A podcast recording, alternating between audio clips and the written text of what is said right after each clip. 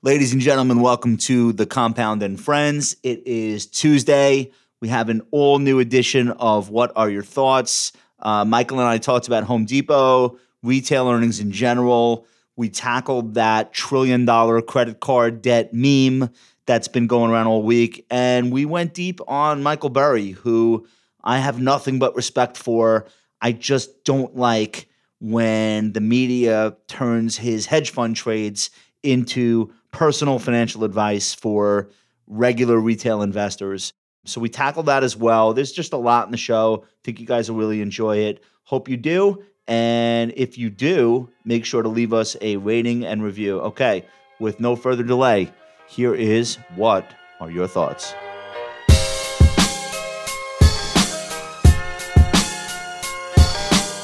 Welcome to The Compound and Friends. All opinions expressed by Josh Brown, Michael Batnick, and their castmates are solely their own opinions and do not reflect the opinion of Ritholtz Wealth Management.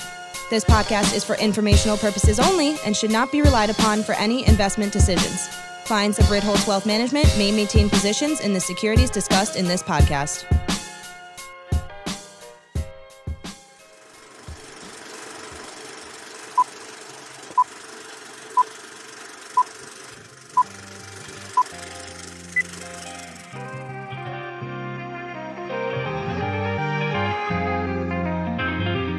Okay, gangsters. Let's see what we got going on in the chat. Sean is here. Jay Luther, Dave Ari, Nicole is out here. John Carlo, Sean Flynn, Jack Rosenfield. Everybody's here. This is a really exciting night. Uh, it's a big week. It's retail earnings week. We're gonna get into that. We got some. Uh, we got some interesting stuff uh, to talk about with respect to credit card debt. We're gonna get into a whole host of things. Um, but before we get started, Michael, say hello to the folks. Hello, folks. Uh, would you like to tell us who tonight's sponsor is? Sure, it's our good friends at YCharts. I, I mean, you already know I use this all day, every day, literally all day, forty times a day, hundred times a day. There's so much YCharts in the doc tonight. So tonight they want us to cover an enhancement to their to their scenarios tool, which Ben and I have spoken about. What you can do is you can build hypothetical scenarios that include a future end date. You could use 10 year total returns or custom returns, DCA, different this drawdown scenarios. I mean, it's really it's really incredible the the new enhancements to their scenarios tool. Check it out. Link in show notes. You know the deal. Give them a shout. That's right. It's ycharts.com slash what? Slash link in show notes. Animal Oh. dash yeah. It's too many dashes. And enhanced for your pleasure. So, Wow. all right, let's uh let's start the show. I wanted to start off with retail and uh the consumer. I thought I thought of this week as kind of the week where we just kind of get confirmation of everything CEOs have been saying. So a lot of CEOs uh, uh, touch consumer, um, you know, Disney and and Netflix and everyone else, but retail is like where the rubber hits the road. And if they're singing a different tune, maybe there's some meaning there. But by and large, what we heard from Home Depot this morning is pretty much what I expected to hear, and I think the market expected to hear. So I just want to go through this really quickly. Um, Before you do, let me just say one thing, just to set Yeah. the stage. You're right. This is where the rubber not hits the road; it's where it meets the road. Seventy percent of U.S. GDP is consumer spending, so it's the whole enchilada. Back to you. Yeah, yeah, and uh, it's really what moves the stock market. It's it, it's way more important than anything going on on the on the demand on the supply side. But let's so first first things first. Actually, July retail sales came out this morning also, and this is a release that comes out from the Commerce Department every uh, every month for the prior month. This is July retail sales seasonally adjusted increase of 0.7 percent for the month.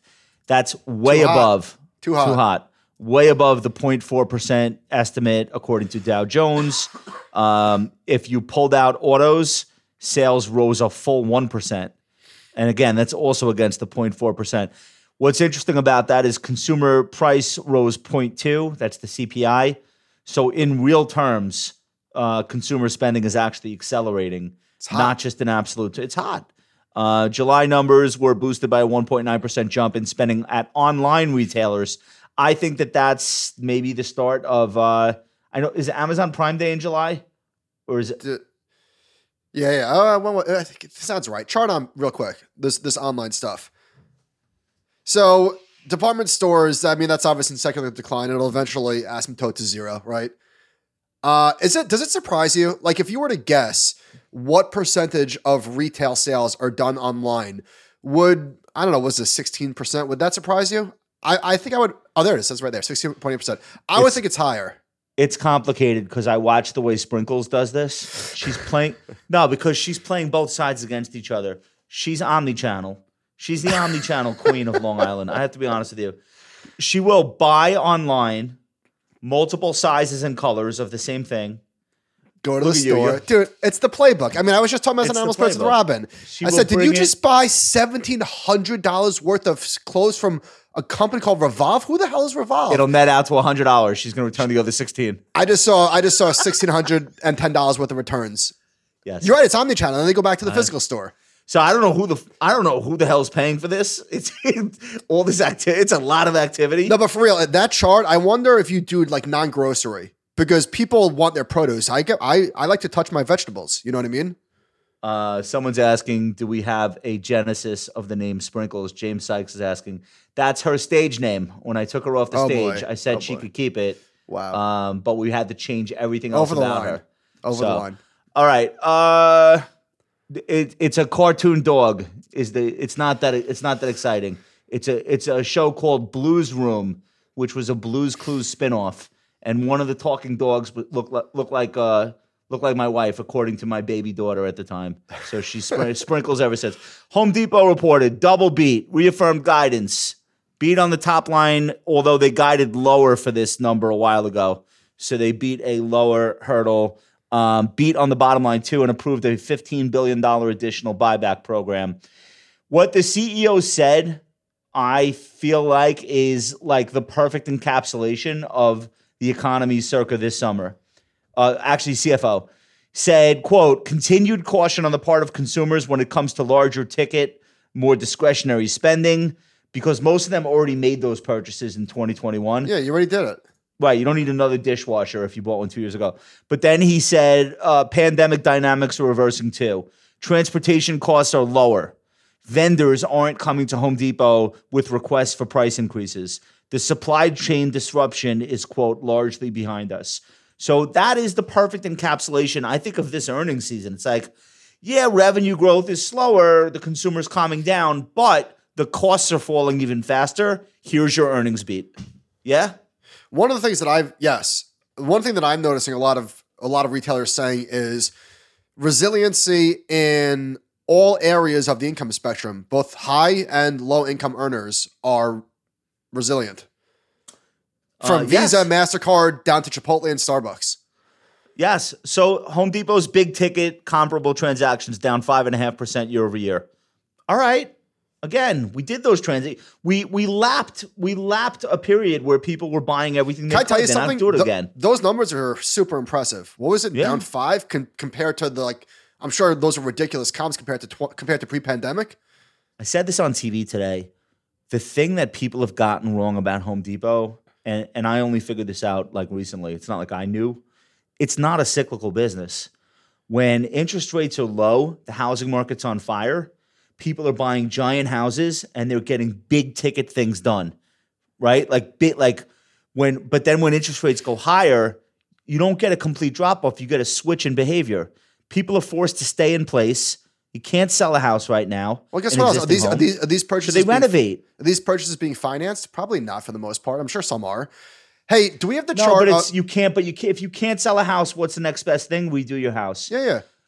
Uh, and in an economic recession, people do what's called nesting. They don't go out and spend money in Las Vegas.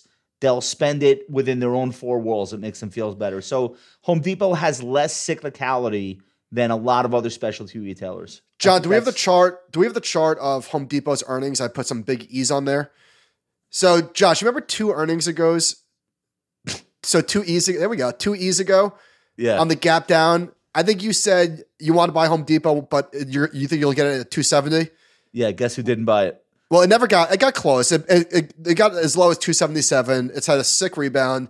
Last earnings call, I don't uh, quite remember honestly what they said, but given that we've seen this trend play out this this earnings quarter. Chart off, please. That we've been speaking about. Companies that are beating are the stock is not responding well. Companies that are missing are getting getting are, are also getting punished. And th- this company double beat and raise or or fifteen billion dollar buyback, and the stock was flat on the day. I'd say that's a win given where it came from. Yes. Um, before we move on, can we get a mudroom update? I'm being asked in the chat. What do you want to know? I don't how to how to it came out well. Any supplies from Home Depot involved in that project? I feel like I overpaid. If I'm being honest, uh, I, think it was. I haven't seen the room. I think it, so. The room is the room is eight by ten, give or take. I don't That's know, ten small. by ten. It's small. Yeah, it's small. Yeah. And they did a great job. But what they did was they put down, and not, not not that I could do this. They put down like wooden planks, put down a floor, put down tiles, and put up some hi hats. And I think I paid like I don't know, maybe nine thousand or ten sheet, they sheetrocked it. Oh, and the sheetrock. and they insulated it. All right. So how much did that cost? I feel like I could have got. A, I feel like hold on. Is it the same temperature as the house or the rest of the garage? you know. I think they put sheet. I, I put Ah. well, whatever. I feel like I feel like I could have. I could have. I could have bargained. Anyway, the moment was great. Thank you for asking. Um, the funny part of that story is that Sprinkle sent you her her general contractor.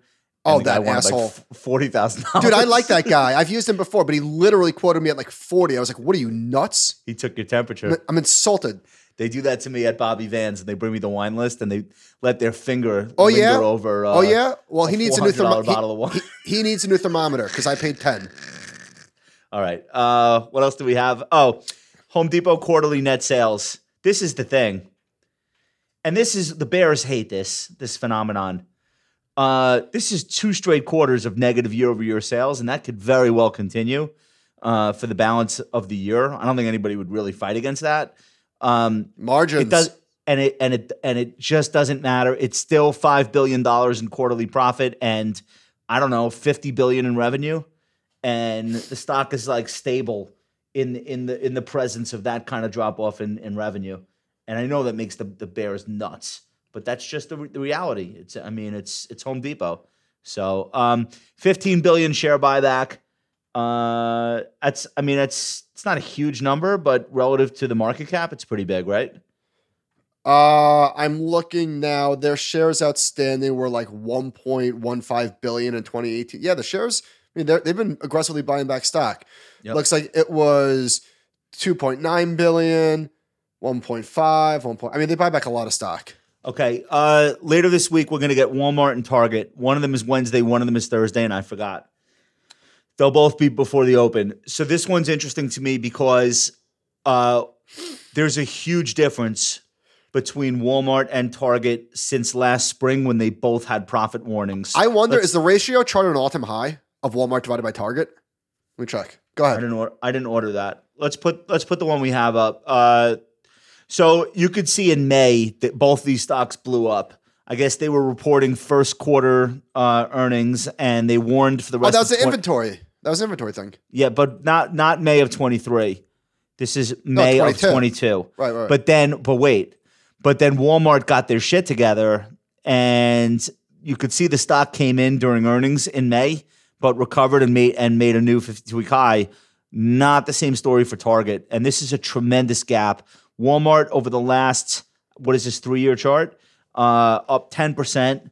Target down fifty percent. Yeah, so if you want to be gap. a contrarian, if you want to be a contrarian, not very difficult. Just say to yourself, I don't think these stores are all that different. One of them is kicking ass and the other one isn't, and they'll figure it out, and that's the one that you buy.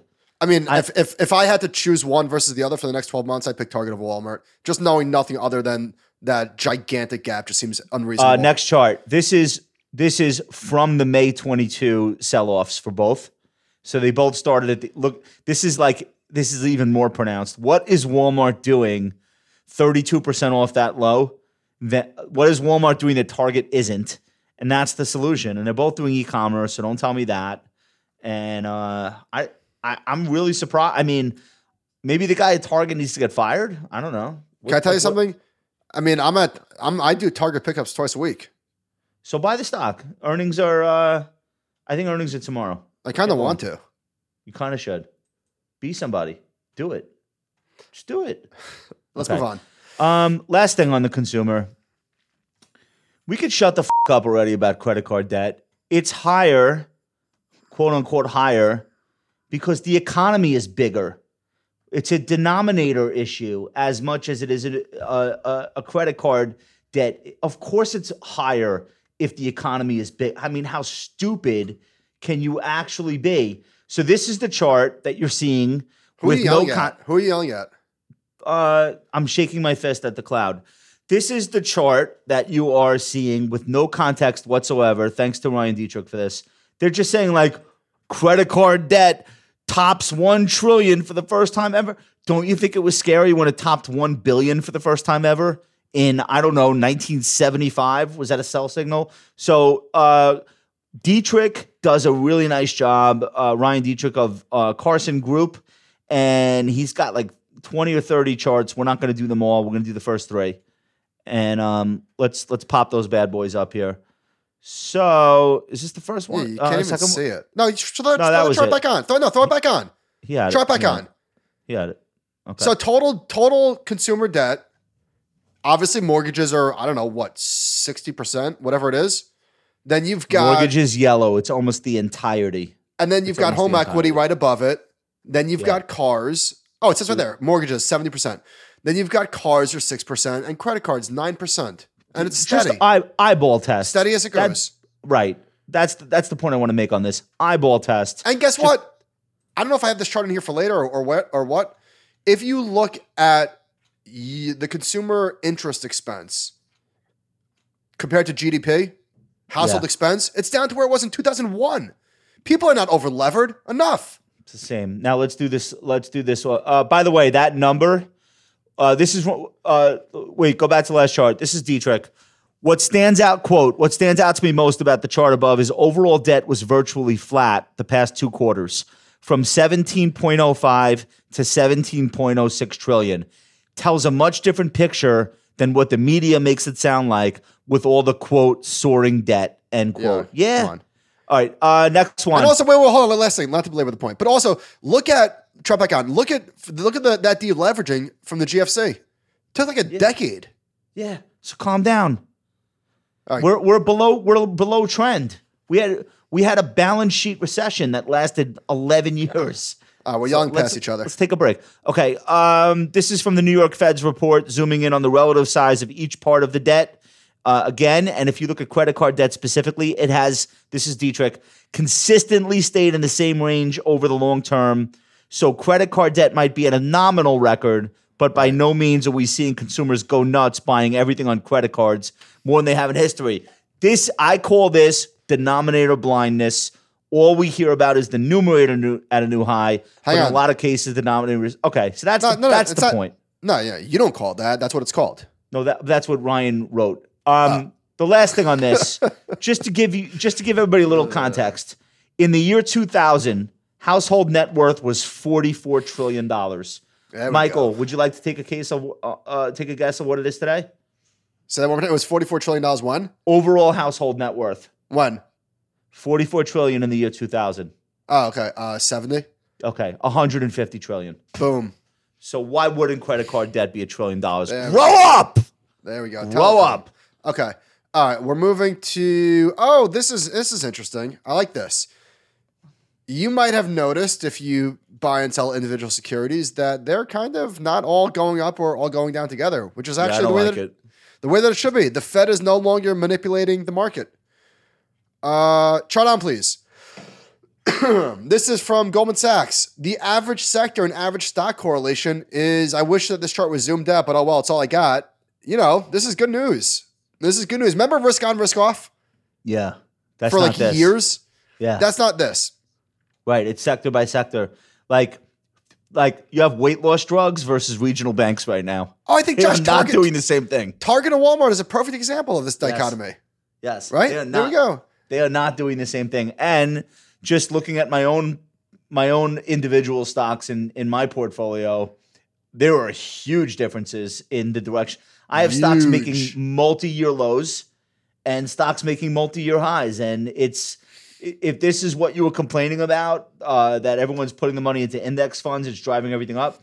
That's no longer a real issue uh, unless you're not looking If you're just saying it, you're not looking. Oh, Okay. oh, you know, you know, a lot of this argument was index funds. Index funds, index Yeah. funds are distorting price discovery. yeah, not anymore. Not Winners anymore? and losers. I hope you're winning. Hope So- you're winning.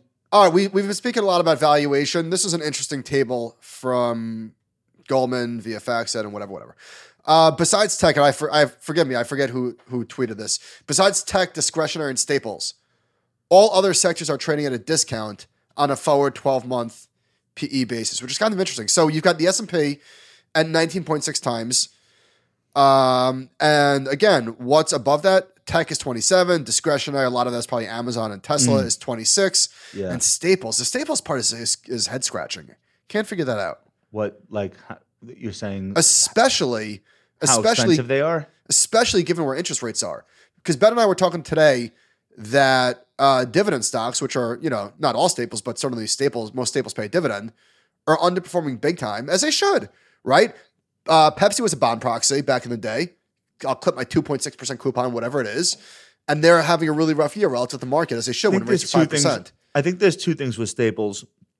There are not a lot of them uh, of size. There are Really? a bunch of yeah, a bunch of small cap staples, but there are not a lot of like the really good ones. Is one, two, their costs of doing business have been falling. Three, they all put through price increases that they are not taking back, and that's that. It's as simple as that. Really, they're over earning, and that'll correct. And uh, they should not be making as much money as they are. But just understand, their input costs fall, their their end price to the consumer sticks. That gap widens, and they end up beating on earnings for three or four quarters straight. I think it's really just as simple as that. It's not going to go on forever. They're going to start lapping these lower costs next year, and God help them if costs are starting to rise again. If gasoline, if these things start to get going again, I, I actually think those earnings are at risk. So uh, I think it's I think it's not that complex a story. It's a head scratcher. Like how could this be going on? But it probably won't go on for a long time. Um, can we do some Michael Burry stuff? Let's do it. Okay, let's let's they they used to call me back in the day the the the Velvet Fist. I'm gonna yeah, I'm gonna say this really nicely because I have nothing but respect for the investor Michael Burry. I hate the Twitter persona. I really respect the investor. Fully acknowledging, for the record, Michael Burry made one of the hardest to execute, hardest to stick with, greatest trades of all time. Documented. And just to remind people, he was buying credit default swaps from people who were offloading that risk on real estate, mortgages, etc. They weren't worried about it. He was. So he was buying credit default swaps, which basically was a situation where he had to pay out income in an illiquid market and wait for the housing crash to happen. And every month that went on was another opportunity to give up on the trade or be driven crazy. And he had all sorts of impediments. He had the people at the investment banks telling him these things are not priced where you think they should be priced. He had investors pulling money away. So I have no Joel Joel Greenblatt. Yeah, it was, dude. This was a hard, hard thing to do. There were no instruments other than this really exotic way at the back in those days. Um, Wait, hang this- on. Is that is that Joel Greenblatt seen in the movie? I can't remember. Joel Greenblatt is a very famous investor that, that I think seeded Michael Burry. He found him on the message boards And then he, and then he's like, "What are you doing?" The whole and was in his office like, yeah, Yeah. trying to get his yeah. All right. So real quick, eventually, Burry's analysis proved correct. Like two years per- later. he made a personal profit of 100 million and a profit for his remaining investors of more than 700 million. This is incredible. Yeah. Scion Capital ultimately recorded returns of 489% net of fees and expenses between its November 1st, 2000 inception and June 08. The S&P in the same time returned 3%. Okay, great. Nobody would dispute any of that. It's amazing. I couldn't have done it. I don't know anyone else that could have done it. Um, that was 16 years ago. And my opinion is he's really lucky there was no Twitter back then. Because if there were, I don't think he could have stayed focused on making this trade or executing it for more than a few hours. And I think he would have been way more focused on the attention other people were giving him and how many people disagreed with him. And that is sadly what he seems to have turned into in recent years. And the January one word tweet sell, I really dislike that because people have so much respect for this guy. They don't understand the context that he's a hedge fund manager and they're not. They think he's like predicting a crash that they are supposed to react to. And that hurts people, honestly. Like, if you look at the probability of a crash, we've only had 13 bear markets in this country's history. 13. It and crashes are even more rare than bear markets. It's like literally a small Five? handful. Yeah. It's so to do stuff like that when you know your audience is a bunch of fing retail nobodies on Twitter, like relying on you for some reason. It you know that they're doing. You know that they love you. You know that they're afraid when you say to be afraid. So I don't think somebody in his position should be doing that. Now he stopped tweeting and he's letting his filings talk for him. But again, I know that he knows the impact that his filings have. Um, Well, I'm not, I, you can't be mad at his filings. no, I just, I just don't, I just don't love it. I, this is, uh, it's the You media can't be- more than can't- you- him. it's yeah, the you can't media be- more than him. You know why it's the media more than him? You can't be mad at how he's trading. Come on, that's not fair. Of course not. No, you know what? You know, you know what the media did not cover? Who whose portfolio is I don't know five ten times larger? David Tepper, who was super bullish based on his 13F. There, did you see any coverage of that? No, it's such a- it's such a not great- managing money for other people. Doesn't matter. So neither is neither No, is I know, but I'm, I'm saying I feel like he doesn't really get that much attention anymore. it does, this is this is the perfect example of how the media behaves. You're right. David Tepper, who has a much longer, much more successful long-term track record of generating wealth, and it's not just one great trade, was completely not reported.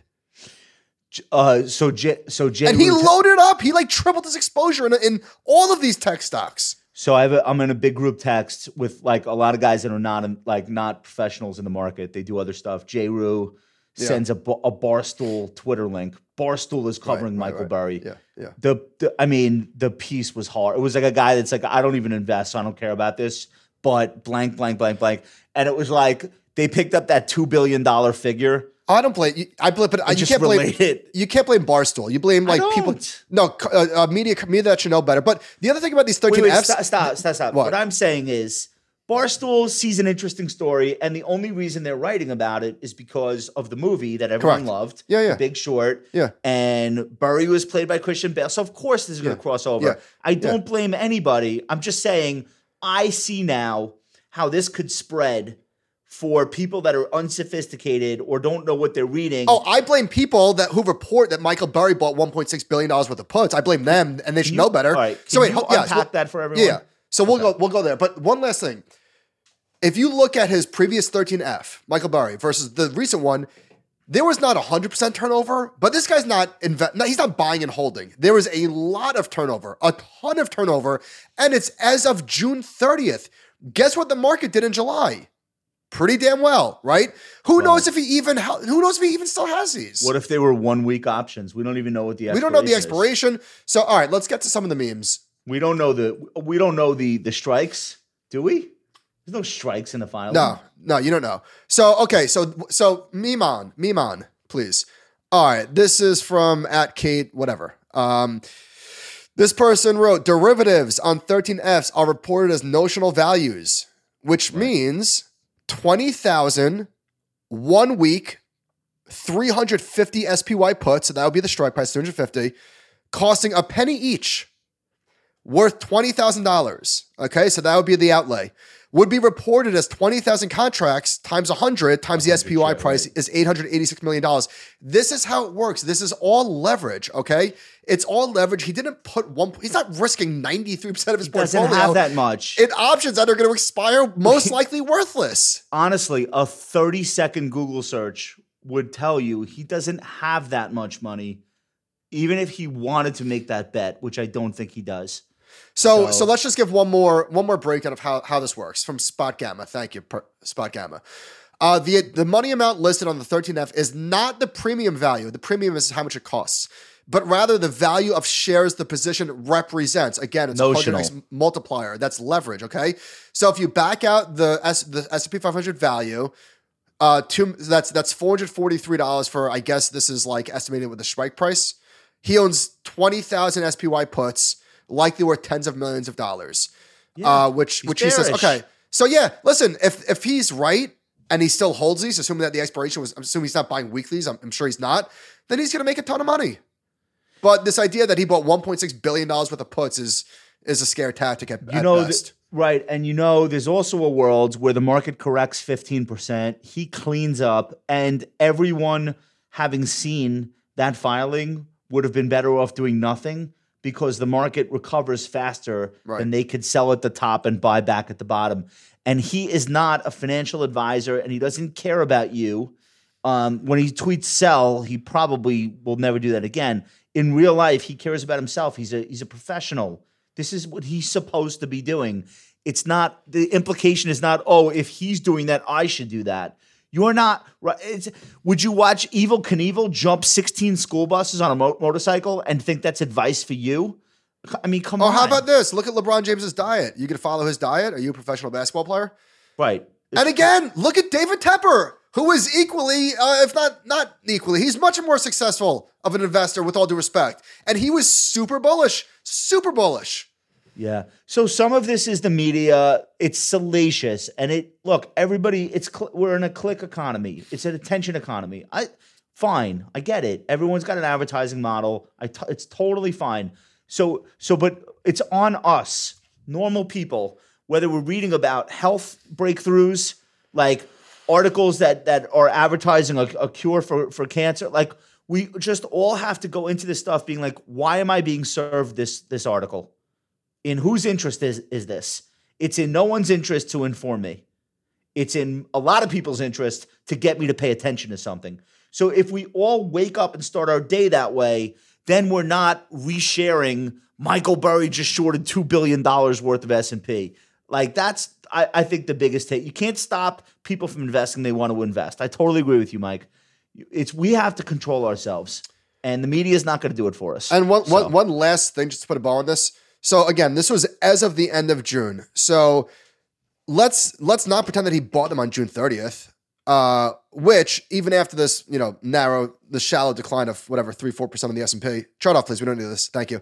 Um, so if he bought this any time in the prior three months, he's well underwater, depending on where the option expiration is. Right, these things decay pretty quickly. So he's not making money on this trade yet. All right, it's enough. I think I think everyone gets a point. Uh, all right. Uh, we've been beating this into the ground, but I think it's really important. So this chart from Bank of America is one that I've used, I think, three times now on the show. Why aren't higher interest rates impacting the economy the way that we thought they would? like well, again, more than 75% of US corporate debt is long-term fixed. We're going to run through some charts and then I'll hand it over to you, Josh. Uh, next chart, please. This is from Sam Ro. Uh, nearly half of S&P 500 debt is set to mature after 2030. Listen, remember in chart off, please. Remember in 2020 or maybe 21 when Microsoft issued bonds at like two and a half percent or something like ludicrous. Yeah. These companies absolutely gorged on cheap debt, as they should. So if rates are higher today, but you locked in low rates yesterday, all else equal, and it's not, the higher interest expense is not hitting you. So this is how you could see this textbook breakdown, meaning that this like the opposite of what textbooks say. This des- this destroyed everything you would see in a textbook. Next chart, please. So corporate interest costs, basically borrowing costs, as a percent of profits, typically track or lag Fed funds rates or borrowing costs, right? If, int- if, if interest rates go up, so should your expenses. Uh uh not this time. So you see the blue line is the Fed funds rate. The black Yeah. line is the corporate interest cost as percent of profits of the yeah, it's uh, not going any, it's not going anywhere. it's, it's the lowest it's been in 60 years because the higher rates aren't impacting them. Now it doesn't mean that they never will. And if you're not, if you if you have floating rate, yeah, you're you're in a world of pain. Matter of fact, the next chart shows exactly what I'm talking about. So this is from, I believe this is from Apollo. The negative effects of higher cost of capital continue. So these are U.S. bankruptcy filings. You see when the Fed started raising rates, and this this likely will continue to, to rise because companies that don't have the benefit to be able, that, that aren't able to tap public markets uh, that do rely on on floating uh, interest rates, they're they're yeah they feel it big time. I, yeah, I think you'll see this show up in uh, historically, what what typically happens is you see this start to show up in the companies that have the most debt and the most economic sensitivity. So that would be small cap industrials, small cap oil and gas companies. It's it's companies that it's a it's a double hit. The economy's not great, and their costs to borrow and roll debt go up. Um, but you will you will see that um, in you will see that when some of these ETFs tracking you know uh, corp, corporate debt start to start to blow out. It's not None happening yet. happening yet. It's not happening Just- yet. Just wait. So Just Sam wait. also, I don't have this, this chart in there, but Sam also, and if you're not subscribed to Sam Ro at tker.co.com, whatever you should be, he, he has a chart showing um, the interest coverage ratio. Basically, how much money are they making divided by their interest expense for high yield companies. And guess what? They're super covered. Like they are good. Yeah. Doesn't mean that they will be forever, but right now they're still good. Another thing that's interesting, that's a different dynamic than the great financial crisis, the last real cyclical downturn, is that there is just there there's just oceans of OPM, other people's money, sitting in the banks of private equity firms, just distressed firms, all kinds of funds that are just dying for something to get cheaper in price, and they just come in and they snap it up. And you could say, well, that'll and I yeah, but like in ten years maybe. I saw a headline today. I didn't have time to read the article yet, about funds being raised to buy distressed commercial real estate already. Yeah, they're already starting. Yeah, This is uh this is Wall Street Journal. This is the headline. Wall Street is ready to scoop up commercial real estate on the cheap. Oh, yeah, Firms are raising billions of dollars. I'm sorry, there's too much money. There's too, much, money. I have always I have always said this. Uh, that you're exactly right. There's too much money that's too hungry for returns. They're buying things before they even get cheap. And I don't know what changes that, but we did a lot of of printing, and it's still it's still circulating out there in the economy. So that's the story. Okay, uh, I'm up and I'm doing. Um, what Oh, am I doing? This is Oh. a great idea, and I think we should. I think the audience is going to love if, we, if they're able to play along with us. We should just. So I read an article about one of the people, and I just said to myself, "This got to be his worst summer ever." And then I was thinking, like, who's having the who's having the best? su- All right, we'll go name for name. I don't know how many you wait, have. Wait, wait, wait, wait, lay it out for the audience. What are we doing right now? Who's having the best summer? We'll start with who's having the best summer. Do you think on Wall Street? Uh, John, you're gonna pop mine up? Wait, hang on. But before we go, this is important. This is, we've never done this before. Josh asked me to come up with two or three names of people on Wall Street that are having the best summer and the worst summer, and I thought that was a great idea. We should do this more often. Back Did over you to you. put Did you put me for worst? I should have. No, no, no. I think we. I think we have. We have. I think we will have at least one of the worst eh, combined. We will definitely not have the best. You go first. All right, let's do one of my best. Are you doing best first? This might take this might take John a minute. Yeah, best Okay. first. Worst is more right. fun. Okay. All right, John, I'm not calling it out. Okay, I get here's my two: Jensen Huang and Mark Zuckerberg. Good and answers. I'll just so Jensen Huang's net worth, I think is, th- I think is thirty six billion dollars now. Is that Or it could- notional? Yeah, notional. Uh, he uh, this is the wealthiest he's ever been, and it started off in May with his tremendous guide up, and they'll report next Uh, week. Explain who he is. Jensen Huang is the founder and CEO of NVIDIA. He's been there since the beginning. He's the innovator.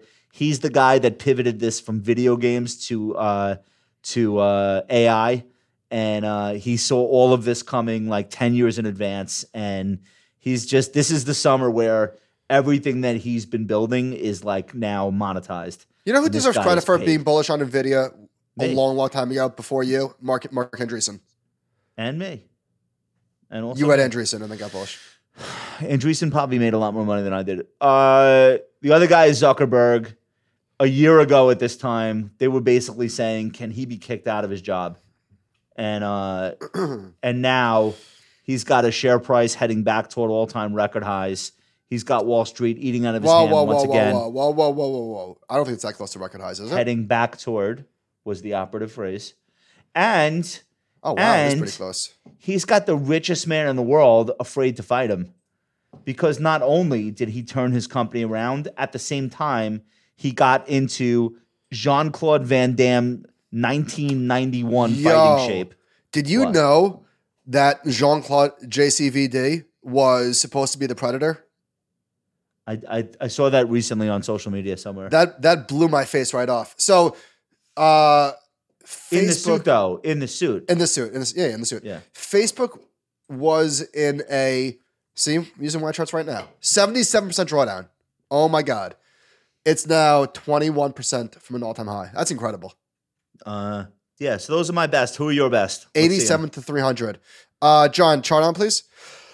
so I took this literally, Josh. I really thought you meant like, well, like finan- financiers. So, Oh, Buffett's having a hot girl summer for sure. so Warren Buffett, Yeah. Look at this. right? I mean, Killing it. stock at an all-time high, and then the other one, da da da da. Wow. All right, say more. I mean, Is I this love kid this, li- I love this. I love this kid. is this kid living his best life? He so really is. Jack Jack Raines is uh, an incredibly impressive young man. He's he's smart, he's wise, he's funny, um, and he he knows how to live life. He's traveling right now around the world. I forget where he is, but I mean, look at that guy. Look at that smile. Look at that drink. He's doing it right. Yeah. Uh, and we had Jack on a recent episode of The Compound and Friends. If you missed it, go back and find it. He is unbridled and hilarious. All right, I'll, Uh, st- I'll, st- I'll start with worst. Okay. Uh, we definitely share the number one person. It's David Solomon, right? Yeah, I have him on my list. This Yeah. article, this article is really Rough. bad. Rough. I, I, mean, they're- didn't, you know, I left a lot out, but It's like way too. It's like way too personal. I think they're just. They're just. They're Well, it's cutting a- his throat. it's untenable. He's he's he's gone. He's gone. If the if Will the, he make it to the end of the year? I don't think if so. the if the oral sex remark is real, like if he really said that, it's bad. I mean, who even knows real or, or fake? But just the fact that people believe that he said that is bad enough. It's bad. It's a bad Um, situation. and then uh and then I put Schwab. Uh, You see this, this Like- headline yesterday? Charles Schwab. Charlie Chucky Schwab. This might be a bit of a stretch, but uh They, well, so can I say one thing? They Yeah, did say that they expected attrition because they're not going to support um, all of the all of the smaller firms the way that TD was. So they tell they telegraphed that they don't care as much about the lowest tier of client, whether it's retail or on the institutional side all for right. advisors. Here's what but the numbers I think are, are maybe larger than the street expected. Uh they said Citywire reported 4% of TD Ameritrade's revenue before the deal. That's what the attrition is, or about 1% of combined total assets. Total assets of both two. That's that's not nothing. one percent of total assets have have left the firm. Yeah, it's not nothing. That's like there's trillions of dollars there. Uh, it's I mean the firm got so much bigger. Yeah. They like they took they took a trillion and added eight hundred billion to it. Like it's And and the stock is about to close the gap as all gaps do. honestly, if you if you do a merger that involves millions of customers and you only lose one percent of assets, I think you're the biggest winner on earth. Yeah, My honest that's a good point. That's a good point. You Who, know, who do you like- have for losers? Uh, I forgot already. John. Okay, so DSOL. Oh, oh, I mean yeah. SBF. They just threw him in jail in Brooklyn. They I put know him the in. jelly's at. I think. They put him in Shkreli jail, like real jail. Yeah, And uh, yeah. I mean, Uncle Uncle Carl. This this is the. I, th- I think this Tough is scene. the end. Tough scene. I think I think he's gonna have to unwind this thing and just go private. He lost half his money in in from he lost half his money from a tweet storm. I mean, it's really bad. Like that's and not just his money, his his legacy, his reputation. I don't know what they do now. Like his kid takes over and they stop being so po- vocal and they just go quiet. I really I don't really understand like quite what you do at this point because if you're going to be an activist, you need the threat that like I'll I'll buy you just to burn you to the ground. Like you need to be able to do that shit and you can't do it now. yeah. They don't have the liquidity to to use the same tactics that they've been using for 30 years. So I don't really know what you do as a Oh no, that's that's no. You can't fix that. You can't fix it. So No. now you No. you have to convert to family office and get that publicly traded thing off the market. Just close it somehow. Borrow the money to get rid of it. Get rid of your outside investors and just like just quietly. And SBF, this idiot, this guy is literally literally the prime suspect in one of the biggest frauds in history and he's leaking the diary excerpts of of his of his former girlfriend um, as if there's any way in hell that's going to help. I don't know what he's thinking. It's going to help the jury pool. The whole thing is madness to me. The best thing they could do is take away his uh, his phone and his computer. He's definitely not doing himself any favors in the eyes of any court by leaking things to New York Times reporters. So I actually, I actually think they're they're helping him out. Um, all right, I mean, it's a fun game to play. Obviously, we don't root for anybody to not have a great summer, but for those who are having a great summer, congr- congratulations, we salute you. All right. Uh, last week or a couple weeks ago, one of the bear cases that Yardeni threw out and that a lot of bears have thrown out is margin deteriorating, right? Maybe like that would be like the next thing. Uh, well, actually, X, Sembalist, was saying that too. Yeah, a lot of yeah, a lot of people were throwing that out. Uh, S and P X Energy profit margins have sequentially improved by quite a bit. Look at this. Pretty wild. Yeah, and this is just net profit margin. So my, my uh, favorite is this 11, 11.5% profit my, margin? My favorite quote of the year, I think this was from Savita, but I'm not positive. It was, I think, well, whatever. It was like, never underestimate the ability of American corporations to retain their margins. Right. So what we're showing here is that margins peaked in the second quarter of 2021 at 12.5%. And for all the talk about pressures, pressures, you would think that they'd be at like 9, Nine. or 10% right yeah. now. They're at 11.5% in the second quarter of uh, 2023 X financials and energy, and so that's you could see, pretty damn good. So you could see top line slow down and margins improving, and, and voila, you know, not so bad. Um, I saw a tweet from Barry Schwartz that I thought was worth mentioning in light of my Apple discussion last week. Another super cycle coming for Apple iPhone as 25% of the installed base is due for an upgrade. Um, so last week, trot off, uh, tweet off. Last last week, I was talking about how Apple has now declined rev- revenue has declined for three consecutive quarters year over year. And I, but in fairness, I did mention that it happened in the past. I think one thing that I underestimated, or I probably should have failed to mention, was that when the next iPhone drops. So next chart, please. When the next iPhone drops, so you see these spikes, right? Like on the top is iPhone revenue you see those you see those spikes and they're not they're yeah. not by accident. They're cyclical. So one is probably coming in the not too distant future. What is it iphone 15 or something? Yeah i have uh four people in my house with iphones. Every year we we're due for an upgrade. Like somebody's phone is due every year. Like just just this is how it is now. Yeah. And it's a replacement it's a replacement business as much as it used to be a growth business and that's good enough. Still mm. selling phones. Still selling phones. Uh all right, what else do we have on that? That's We're all set. All right, let's make the case. Two weeks ago, I made the case to avoid Schrodinger, which was a once hot AI play that I think I had kind of like showed most people for the first time in February when I was writing about the five AI publicly traded companies. And it was like low 20s and it went to over 50 and I traded it for five points. But um, I wanted to kind of just say like Take this is the type lap. of stock that's well, this is the type of stock that's getting killed on earnings, and that call turned out, you know, it, it didn't have to. That turned out to be a good call. It's now thirty one percent uh, below where they reported earnings in mid July, and probably gets go, my my guess uh, goes lower. And it's not because the company's horrible. The amount of hype in these stocks relative to the amount of actual fundamental change is ridiculous. Um, Today is something a little bit different. PayPal has already blown up by my count five separate times in the last three years. Uh, do we have a chart of PayPal? Can we throw this up? Dude, it's in an 80% drawdown. I can't believe you're saying avoid. Well, this actually it got worse today. And and uh here's this here's the deal, Mike. I think this is a $50 or lower stock. And you might say, what's the big deal? Well, 60 to 50 is like another 20%.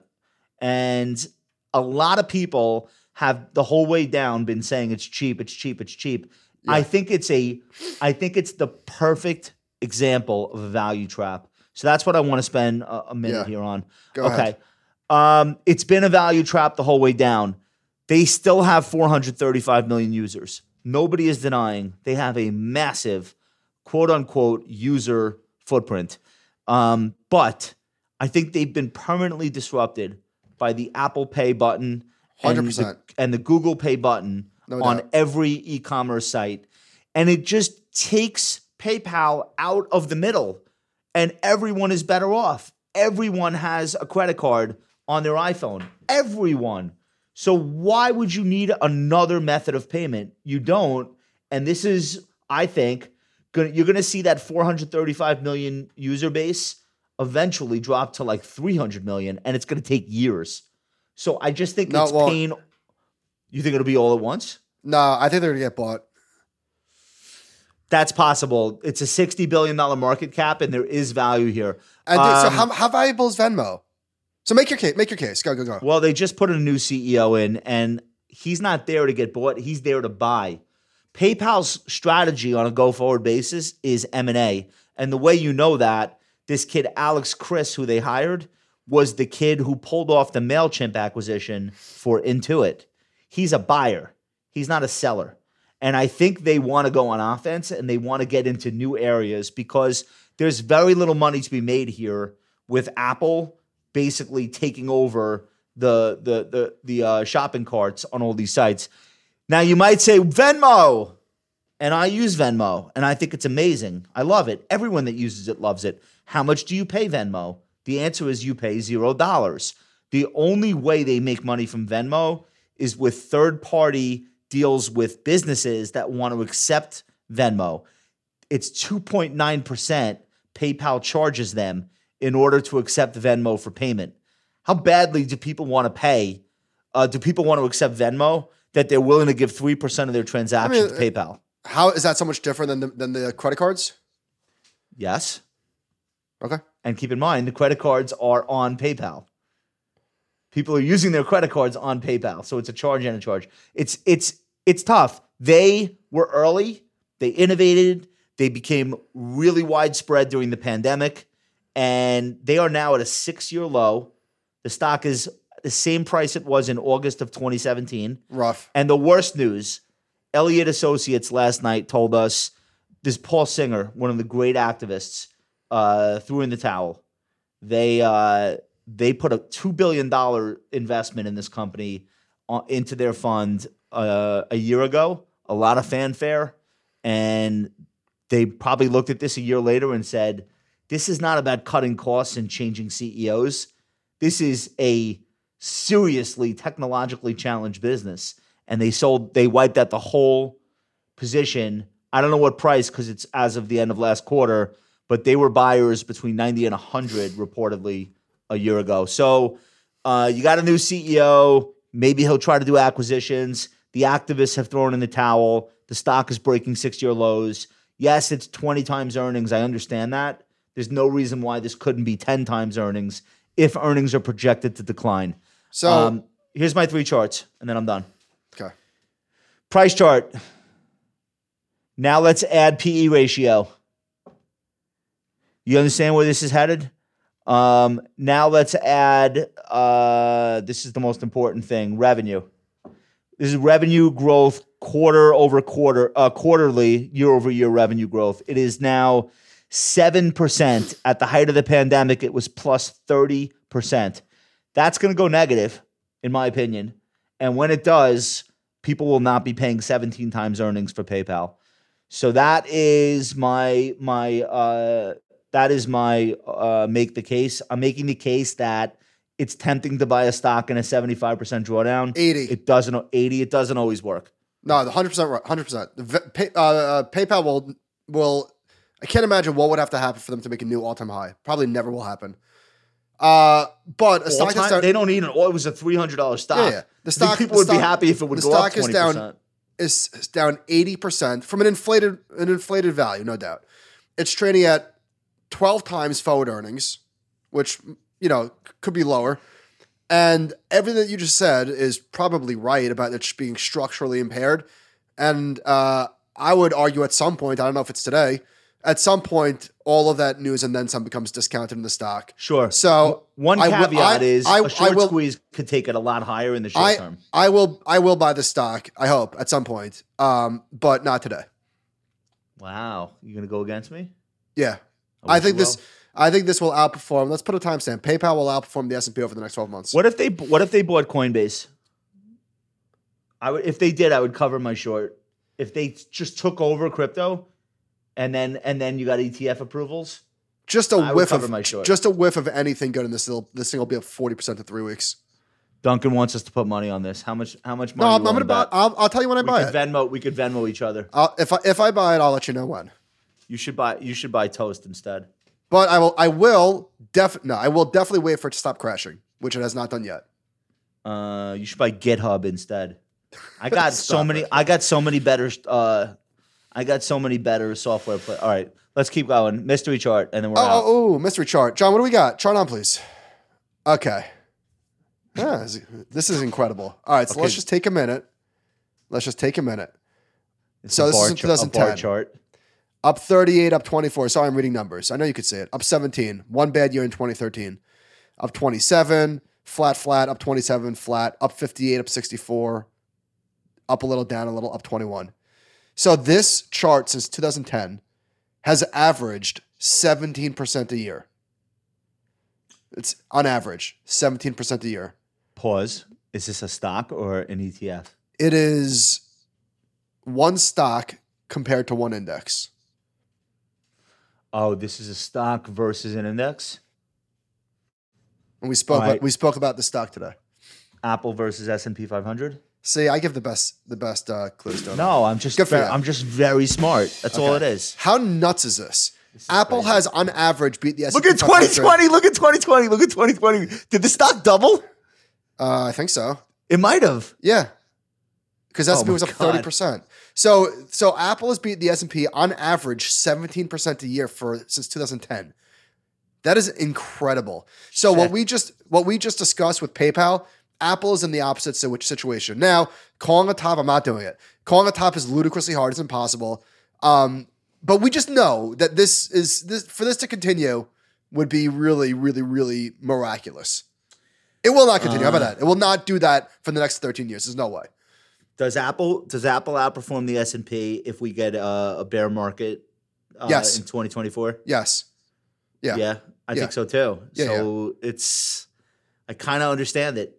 I kind of understand. It's a lot of buyback activity. Oh, I understand it too. It's the best company in the flow. world. The It has it has it has smashed expectations every single year almost. It's incredible. It's incredible. Right, Absolutely fi- incredible. All right, we're gonna we're gonna wrap up here, guys. I wanted to say thank you so much for joining us for the live. For those of you listening to us on the new uh, podcast that we're we're dropping on the Compound and Friends feed, we really appreciate that as well. If you like what we do, make sure to leave a review and a rating and a positive comment. Uh, and we read them all and we love them and we really appreciate that. Uh, last things last, brand new episode of my favorite podcast coming tomorrow Animal Spirits with Michael and Ben. Uh, a new Ask the Compound live on YouTube Thursday afternoon and then Friday. The Compound and Friends with special guests. And we're going to have a lot of fun on this week's show. Thanks again, guys. Hope everybody has a great night and we'll talk to you soon. Good night. Whether you're just getting started as an investor or you're managing a multi million dollar portfolio, Ritholtz Wealth Management has the solution for you. It all starts with building the right financial plan. To speak with a certified financial planner today, visit ritholtzwealth.com. Don't forget to check us out at youtube.com slash the compound RWM. Make sure to leave a rating and review on your favorite podcasting app. If you love investing podcasts, check out Michael and Ben every Wednesday morning on Animal Spirits. Thanks for listening. Ritholtz Wealth Management is a registered investment advisor. Advisory services are only offered to clients or prospective clients where Ritholtz Wealth Management and its representatives are properly licensed or exempt from licensure. Nothing on this podcast should be construed as and may not be used in connection with an offer to sell or solicitation of an offer to buy or hold an interest in any security or an investment product. Past performance is no guarantee of future results. Investing involves risk and possible loss of principal capital. No advice may be rendered by Ritholtz Wealth Management unless a client service agreement is in place.